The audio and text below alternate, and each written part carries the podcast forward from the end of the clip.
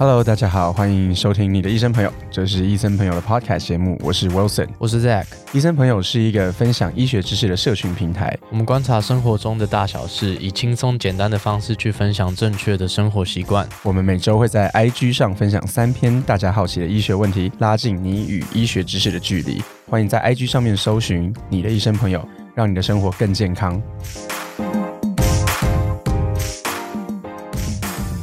Wilson，你有收听我们第一集的节目吗？嗯，有有稍微听一下，感觉有很多可以进步的地方。但是如果有需要的话，就看大家可不可以给我们一些 comment 这样子。内容应该算有趣吧？我自己听完之后觉得就是还行。对，我觉得感觉给给公司其他人听，感觉是回馈是还不错啦。对啊，对啊，对啊，感觉好像那个内容资讯量还算适中，对啊？只是不太不太知道是不是太太深了一点点。对，中间就是有一些可能举例啊，或什么的。对于我们的就是内容的部分，有任何的意见，就是欢迎到 Apple Podcast 或者是 First Story 留言，让我们知道说我们哪里的内容可以再去做改进。对，然后我们也会再持续的去进步，这样子。那开始之前，我们要先感谢一个 podcast 节目，叫做《彼岸薄荷》。主持人胡叔也是我们 Eason 的 podcast 研习师。他们在节目当中会分享一些关于创业、生活、感情与社会价值观等等的一些生活相关主题。那在我们这边听完更多关于健康的一些分享之后呢，也欢迎我们的听众在他们的节目听听如何看待生活这一件事。对，然后就是有任何的一些 podcast 剪辑需求啊，也可以就是直接私讯他们的粉砖，或者是到他们的一些社群下面留言。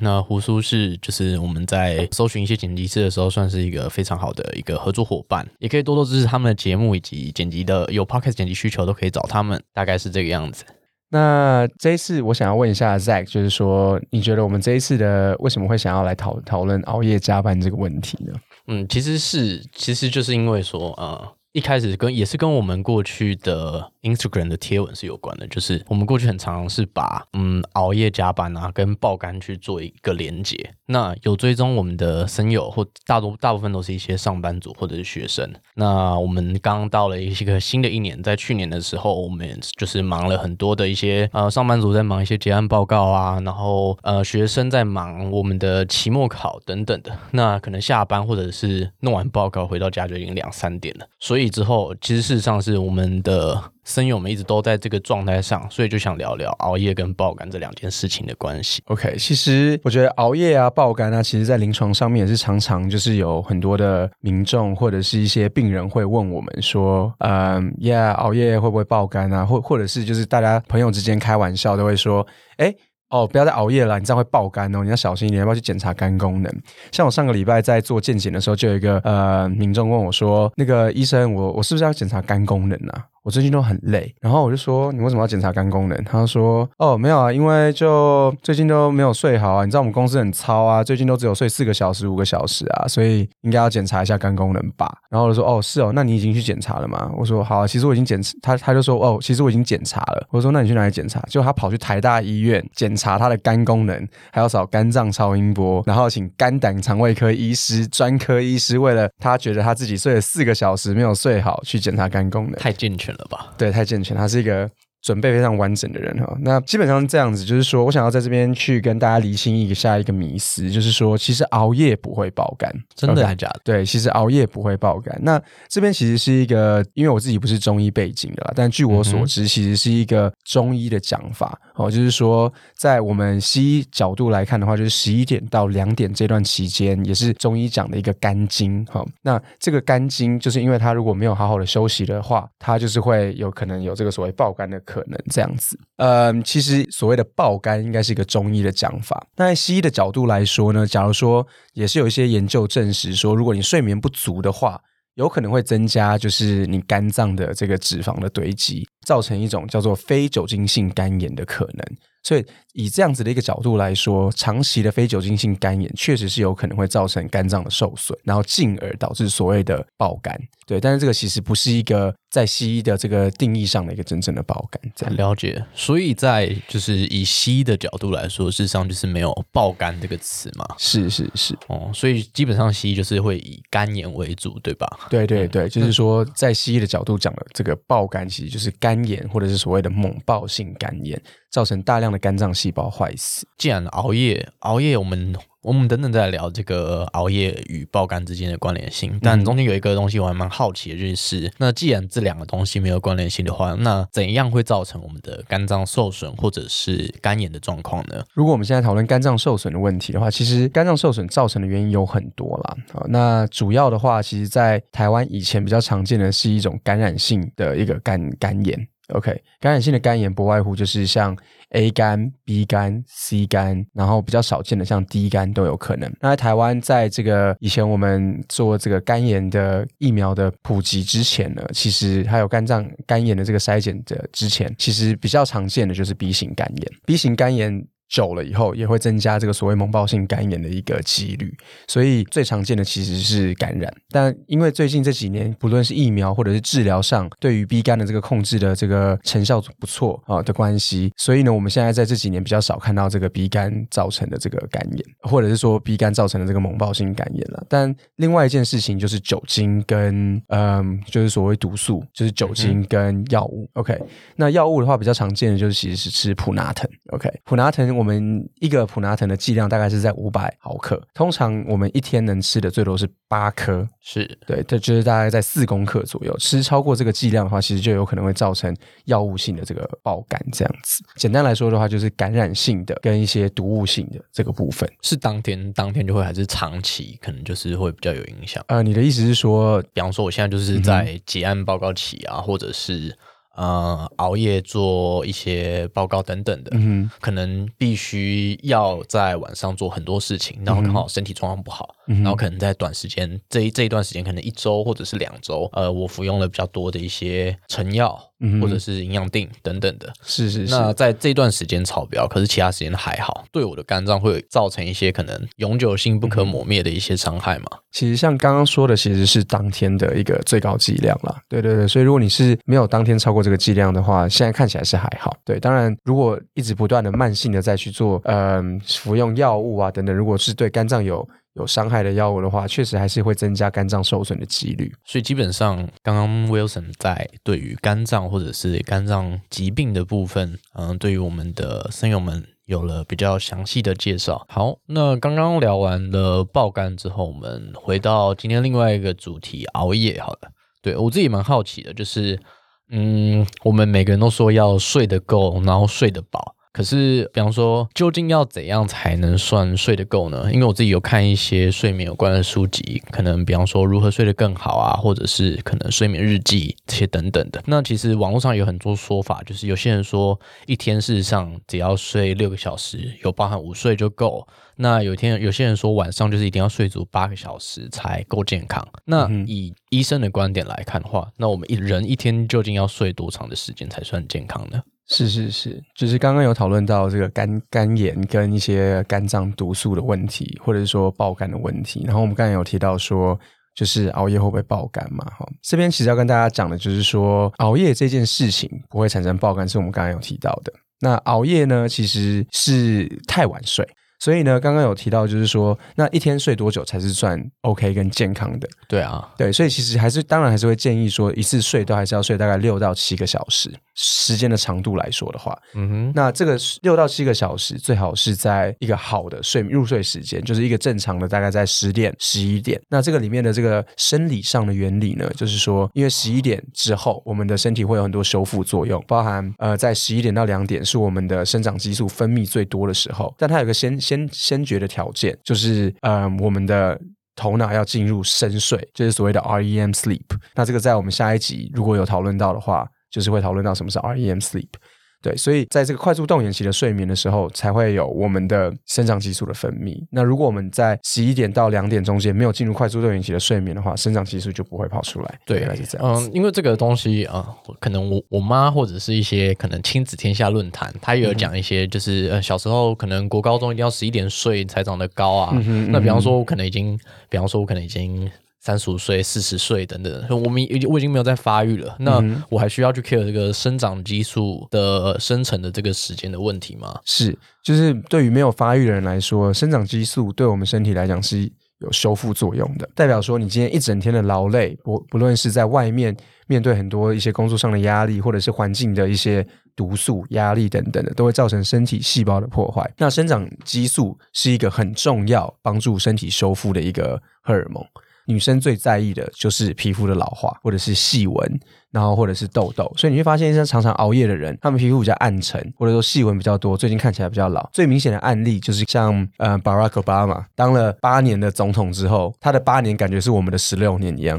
因为他可能睡得不是很好。哇哦，对，所以这个就是其实可以是一个很明显的现实案例，可以看得到，right？所以这个生长激素是有帮助修复的作用，这样子。Eason 的粉丝。在我们有一篇熬夜跟爆肝相关的贴文下面也有说到说，就是我们看很多广告啊，不管是有一些保健食品或者是卖药的，在演上班族的熬夜的状况，都会演到一个说他们有肝硬化的状况。那既然熬夜跟爆肝可能没什么关系，那它跟肝硬化之间有一些什么？之间有什么互相的影响吗？还是事实上他们也是没什么关系的呢？其实熬夜没有跟肝硬化有直接关系哈，但是它有间接的一些关联性。OK，这个是必须要强调的。什么是间接关联性？就是说，像刚刚有提到说，就是嗯，熬夜的时候，如果就是睡眠时间不足，就是有熬夜的情况的话，会增加我们。肝脏的就是非酒精性肝炎的一个可能，增加这个非酒精性肝炎久了时候呢，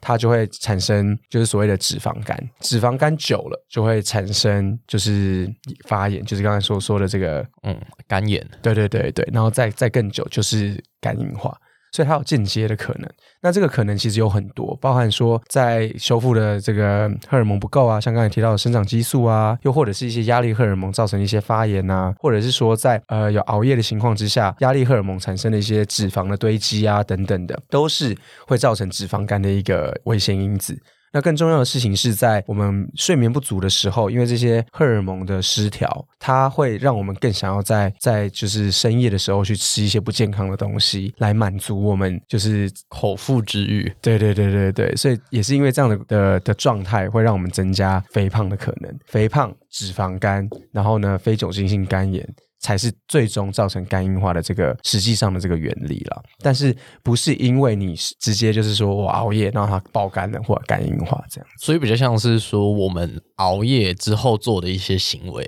可能像是。呃，不健康的饮食，然后或者是吃一些宵夜，这些影响事实上是比熬夜这个行为还要大很多的。是，那当然就像我刚才说的，也同时有一些一些小小的一些生理基准上的改变了。所以重点还是就是不要吃宵夜，然后呢，不要吃不健康的一些垃圾食物。没错，没错，没错。OK，对对。其实就算不听这几个节目，其实大家都知道说。嗯，晚上不要吃宵夜，这些东西是一个呃做了会比较健康的事情，但就是就是很难嘛。就是你到十一点，可能十二点加班了，然后或者是做报告压力就很大，嗯，就会想吃一些好吃的，然后慰劳一下自己。那我们在日常的，就比方说我们可能已经在晚上有了这些呃不健康的饮食，那我们在日常的情况下，我们能做哪些行为？去保护我们的这些肝脏的功能呢？因为事实上，呃，我们过去都听过说肝脏它是一个无声的器官，嗯，就是它，呃，我不知道这个东西正不正确啊，但就是可以。一并请 Wilson 接下来的段落一起回答，就是是。呃肝脏在神神经感受的方面，就是它没有它是没有神经的，是这样吗？没错没错，肝脏是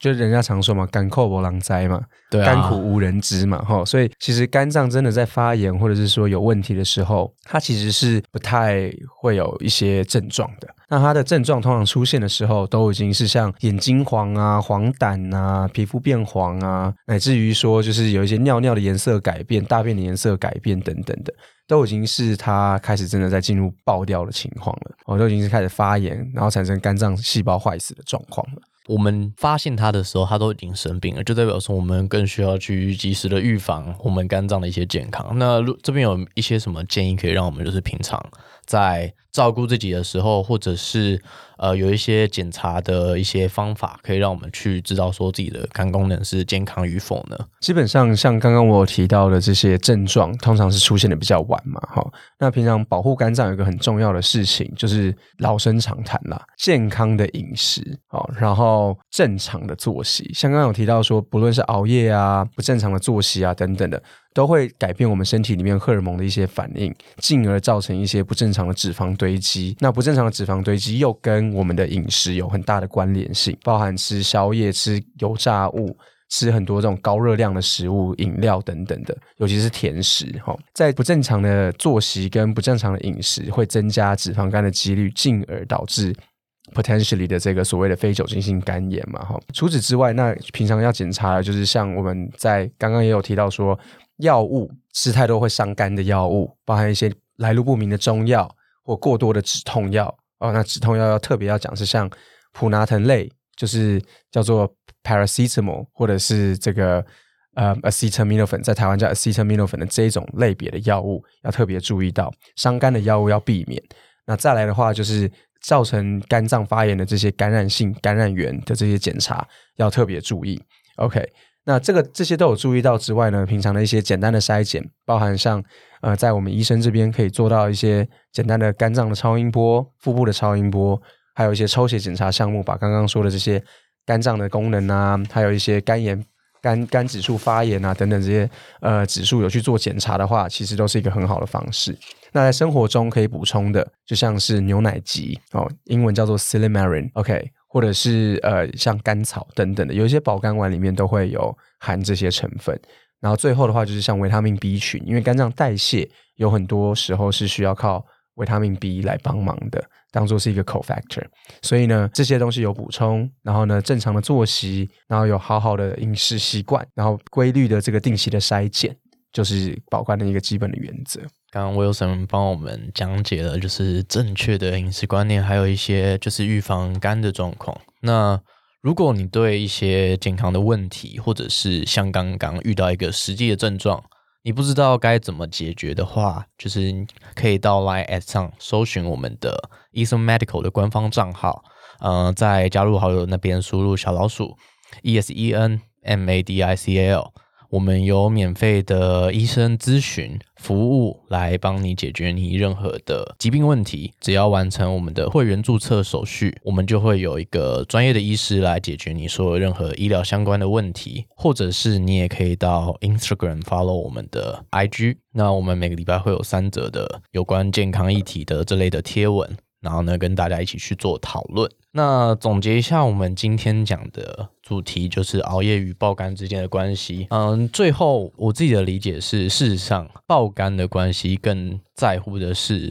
饮食，而不是熬夜这件事情。饮食事实上才是影响你。呃，会不会爆肝，或者是身体健不健康，一个很重要的关键。那除了饮食之外呢，一些成药的摄取，或者是一些药物的摄取，事实上也会对肝脏是造成一定的负担的。如何避免这两块呢？就是呃，有一个健康的饮食的观念，就像 Wilson 刚刚前面帮我们 summary summary 的一些重点。那今天很高兴可以又再跟 Zack 在这边就是聊聊这么多对于生活上要注意的事情。我们今天做这个 podcast 最主要就是希望大家可以透过一个更轻松的方式来了解一些平常不管是你们在嗯 workout 或者是在走路的过程当中，知道说要怎么去注意自己的身体健康。现在在听这个 podcast，你有可能是在睡觉前。那听完的话，就赶快去睡觉，不要再熬夜了。也有可能是要去上班的路上。那今天如果要加班的话，就加油，OK。更重要的事情是，像我们医生一直不断的在推广的，就是预防胜于治疗这件事情。很多时候，不管是熬夜，不管是不健康的东西，都会让你的身体有很多的不必要的负担。